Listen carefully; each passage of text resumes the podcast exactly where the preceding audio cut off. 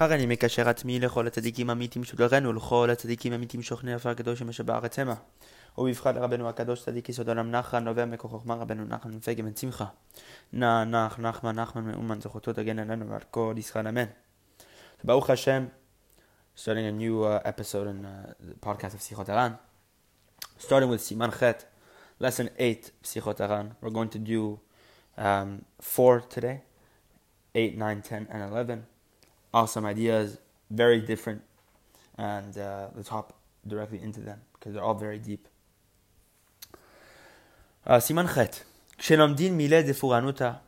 When one studies or learns words of or subjects dealing with uh, tragedy, uh, punishment, stuff that are like tragic. For example, if a person studies the laws of Avelut mourning, and obviously there's other things things that aren't very positive. In a person shouldn't delve too deeply there, shouldn't analyze too quickly, too uh, too much there. Because one doesn't need to delve into these thoughts uh, doesn't, one doesn't need to deepen his thoughts in these places. Um, one doesn't need to put profound thoughts into these places. because thoughts have a very great power. It's brought down in many different places throughout uh, the writings of Rabbeinu Likutei Moharan. Look at lesson 193 over there. Uh, wherever a person's thoughts are, that's where he is. As we also know in the Kuzari, Rabbeinu brings this down, Torah Chav Aleph of Likutei Moharan, Ilu Yaditiv Heyitiv. If you know Him, you are Him. Speaking about Hashem Yitbarach. If you know Hashem, you are a God. You are part of Him. The second you have Da'at, the second you have knowledge and consciousness of God, you are part of Hashem. You are encompassed within His oneness, His infiniteness. It's an incredible thing to say, but it's a very hard thing to attain because the thought, to control the thought, is not is not is not easy. Thoughts have very great power, very great strength. Wherever you are in your thoughts, that's where you are. Wherever your mind is, that's where you presently are. So Rabbeinu says in Sichot Haran, he says the, the thought is the highest place on a person's body. And by default, that is the highest faculty of a person. So you can imagine what it can do. Therefore, if you delve too deeply into these places of tragedy, God forbid it can bring about things that we don't want to hear of. Therefore, therefore, a person needs to traverse these places very quickly and not delve too deeply. And a lot of people don't understand this. There's many yeshivot that they that they put uh, sdarim be'iyun on subjects that are uh, of a tragedy like this, and uh, gitin and all these things that uh, they go very, very they they can go on it for for months at a time. The same page. It's um something Rabbeinu wouldn't uh, wouldn't want. Look at uh, what do you call it? There's a beautiful story also the the Chafetz Chaim. I believe it's the Chafetz Chaim if I'm not mistaken. That um, the Chafetz Chaim was hearing in his community about many divorces that were happening, and he was shocked why so many divorces were happening at a certain time period. And he began to realize that actually it was because of him. why? Because he had started studying Hilchot Gitin, Masechet Gitin He started studying the tractate Gitin in the Gemara. And the tractate Gitin, which literally means the tractate of divorces, uh, it's a study about, uh, what do you call it? About the laws of divorce, about gets and stuff like that. All these things. So the Chafetz Chaim realized that because he was analyzing and deeply studying this, mas- this Masechta, this uh, this tractate of Gitin, he began studying the Masechet Kiddushin deeply, and he saw that many of these divorces ended up resulting in uh, uh, remarrying, uh, remarrying, and the couples that had uh, essentially um, uh, fought um, ended up getting back together. A beautiful story that essentially highlights this idea. Siman Tet. Beshem Baal Shem Tov Zichron Vacha. In the name of the Holy Baal Shem Tov, may his memory be blessing. Shesakin en notnim matana. We do not give a knife as a gift. Meaning a person shouldn't give his friend a gift of a knife don't give your um, a friend, uh, let's say you want to give a gift for Shabbat or whatever, don't give a knife as a gift.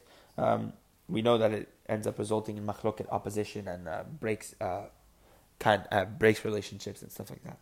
Very deep stuff that I can't get into because who knows the secret of the Baal Tov, but I'm sure there's more to it. But because this uh, podcast isn't a podcast in depth, it's a quick Bikiyut podcast, we can't hop too much into it. and analyze this too much. Uh, Siman Yud. The wicked people are filled with regrets. And they do not know at all what is regret. Rabbeinu is going to explain. Look at the חידוש Rabbeinu is telling us, it's an, an insane idea. And this gives us an unbelievable understanding of how to work with people who are far. Especially with ourselves, because we are those people.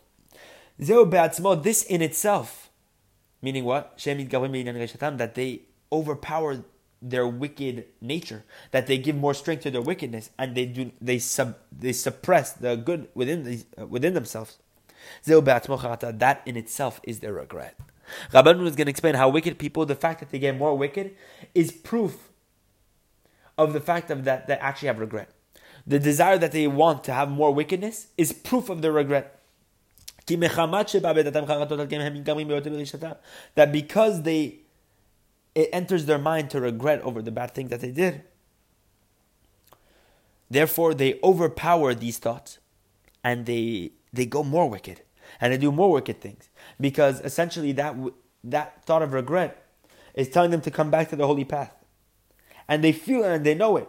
But because they don't have the strength to come back to the holy path, what do they essentially do? They overpower themselves in wickedness to suppress that thought of uh, that thought of regret.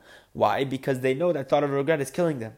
So they don't want to think of the thought of regret. They just do more wicked things to suppress it because they know that if they continue doing it with the thought of regret, they'll eventually come back towards holiness. But they don't. They don't have the strength. So they decide, okay, I'm going to push that thought of regret down and essentially do more wicked things. But Rabbeinu is saying that just proves the fact that they actually really feel regret. Rabbeinu gives us a parable. It's like two people fighting against one another. Eh, when a, a person sees that his friend is, is beating him in the fight, he wants to overpower and use all his last strength to try to win the battle. So when he's down, he uses all the strength he can, and then he overpowers his friend. Eh, the same is true with regard to evil. When evil within a person sees that the good is trying to awaken itself, therefore it awakens and overpowers, it uses all its strength against the good, and then it overpowers the good. Then understand this well. Rabbeinu is saying an awesome secret here. When you do something bad, the good reminds you and it's telling you don't go there. And because you're already in the bad, it's very difficult for you to get out.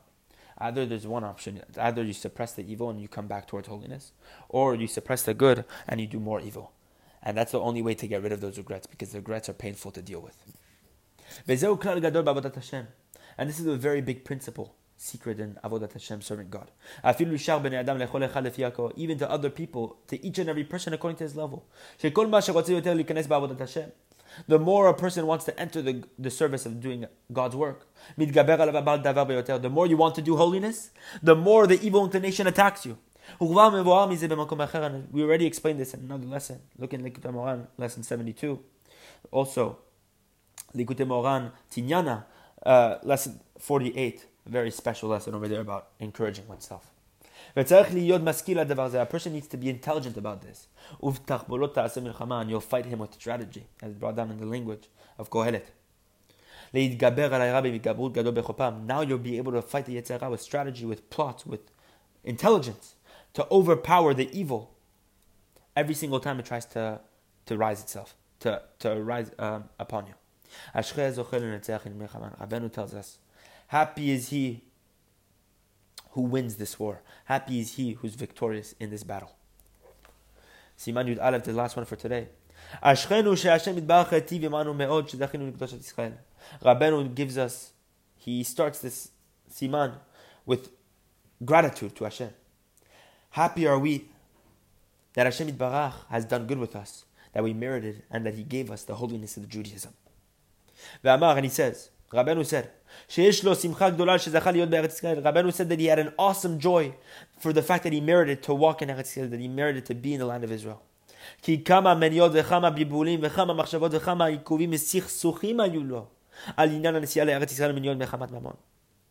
Because how many obstacles, how many confusions, how many thoughts, how many um, ikuvim, preventing, uh, preventive, uh, how many, uh, what do you call, obstructions, how many frustrations that Rabbeinu had on this journey towards the land of Israel. How many obstacles Rabbeinu had with regard to money as well. Rabbeinu jumped over all the obstacles. And he finished the task completely. Because Rabbeinu says a true Jew doesn't stop at the obstacle. Yes, even though there's an unavoidable circumstance before you, it's considered as if you did it even though you step back and you retreat. Because who can overcome such an unavoidable circumstance? But Rabbeinu says, for a true Jew who really wants holiness, there's no excuse. Not even an honest, not even, not even an unavoidable circumstance is an excuse. Not even a crazy circumstance in your way is an excuse preventing you from getting to your desired object, your holy, your holy goal. You must finish the task, and that's a true Jew. That's an Ish Israeli. Israel means kisarita im Why was Yaakov called Israel? Because he fought with his angel. He fought with the angel of himself. Simply what? Simply because that for a Jew to come close to Hashem Barach, you need to finish the task. And you need to finish it until nothing is left. So we say about Rabbeinu that he finished the task completely and he was in Eretz Yisrael, Eretz Yisrael. Rabbeinu said like this, Ze ani ma'amin, this I believe with full faith And I also know a lot with regard to this. What, what, what about? Now Rabbeinu is going to explain. שכל התנועות וכל המחשבות וכל מיני העבודות שעושים בשביל איזה עובדה שבקדושה. That all the movements, all the thoughts, all the acts of devotion that a person does with regard to any holy service, אין שום תנועה ולא שום מחשבה נאבדת כלל. Not a movement, not one single thought is ever lost. Hashem takes account of every single thought. Rabbeinu teaches us that even if a person does teshuvah for a little bit and then goes back to his evil ways, that moment is still precious before Hashem. Meaning, just because right now you might not be the best person doesn't mean that you still don't have a lot of mitzvot and ma'asim tovim. And that's what a person needs to hear to understand that actually Hashem wants him. That he's still precious in God's eyes. Not a single thought or act is ever lost. But Rabbeinu says when a person specifically merits to break all the obstacles, that means what? To finish the act in holiness, meaning to seal the deal. It doesn't mean that when you go try to give tzedakah and you don't have money in your pocket, that you stop there. It means to go to the bank, to go get retrieve the money, and to go give the same person tzedakah, even though it's going to be a 30 minute detour. When you do it like that and you finish the action like this, all the so Rabbeinu says all the thoughts, all the confusions, everything that you went through in between that, before you finish the act, all get used towards holiness and make an insane, uh, uh an unbelievable imprint above. We're going to see here. That what happens when a person merits to finish the act completely? Then all the movements, all the thoughts, all the confusions that he had with regard to this before he broke and he overcame all the obstacles but Muspak, uh, at Mesupak, at the time when he was in doubt, when he was confused, he was standing in the balance, he was at 50 50. If whether he should do it or not. And the obstacles were preventing him from all sides. On all sides, he didn't know what to do. Afterwards, when a person merits to overcome everything, to break through everything, אזי נעשים מכל המניות ומכל המחשבות והתנועות והבלבולים הנ"ל דברים עליונים למעלה בקדושה. Then all these obstacles, all these thoughts, all these movements, these confusions are transformed into very supernal and lofty things in holiness. Things we cannot even imagine up there. והכל and everything נרשם למעלה לטובה is imprinted up there for good. Everything is sealed up there for good. Every single movement that he had initially, within that process, within the entire journey, it's all for good. The story of the lost princess is a beautiful explanation for this also. Happy is he, the one who merits to jump over, to skip over all the obstacles. And he merits to finish and to do any holy act. Baruch Hashem, this is something that we have to, to dig in our head every single day, to instill within our minds every single day. Do not stop when things get tough. Continue fighting for it until you finish. And the holier the thing is, of course, the more difficult it is. Maybe we can mention something I keep a, I hear a lot of people speaking about Uman Rosh Hashanah. It's tough with the war, this that. You're right. It's tough with the war, and maybe the war is called an unavoidable circumstance in honest. But a person has to encourage himself to understand that because this act of going to the tzaddik, the entire Judaism depends on this act. A person's Judaism, a person's holiness, a person's spirituality is dependent on this act alone of being with the Rebbe for Rosh Hashanah. Because it's such a holy act, and there's many places where Rabbeinu proves this that the entire a person's Judaism is dependent upon traveling to the tzaddik, etc. Nonetheless, we see how important it is by how difficult it is to get there. And because it's so difficult to get there, it teaches us how important it is. We should not retreat at the face of the obstacles. We must break it. And Bezrat Hashem, may we have the merit to be there for Rosh Hashanah. And for all the other things that we want to do in holiness, whether it's to go to Eretz Yisrael, which is, we can't even imagine the holiness that, are, that is Eretz Yisrael, or etc., to open up a Sefer, whatever it might be. May we encourage ourselves to break all the obstacles and to actually complete the act. Yom Tov, everyone. Next podcast, we start with Siman Yudbet.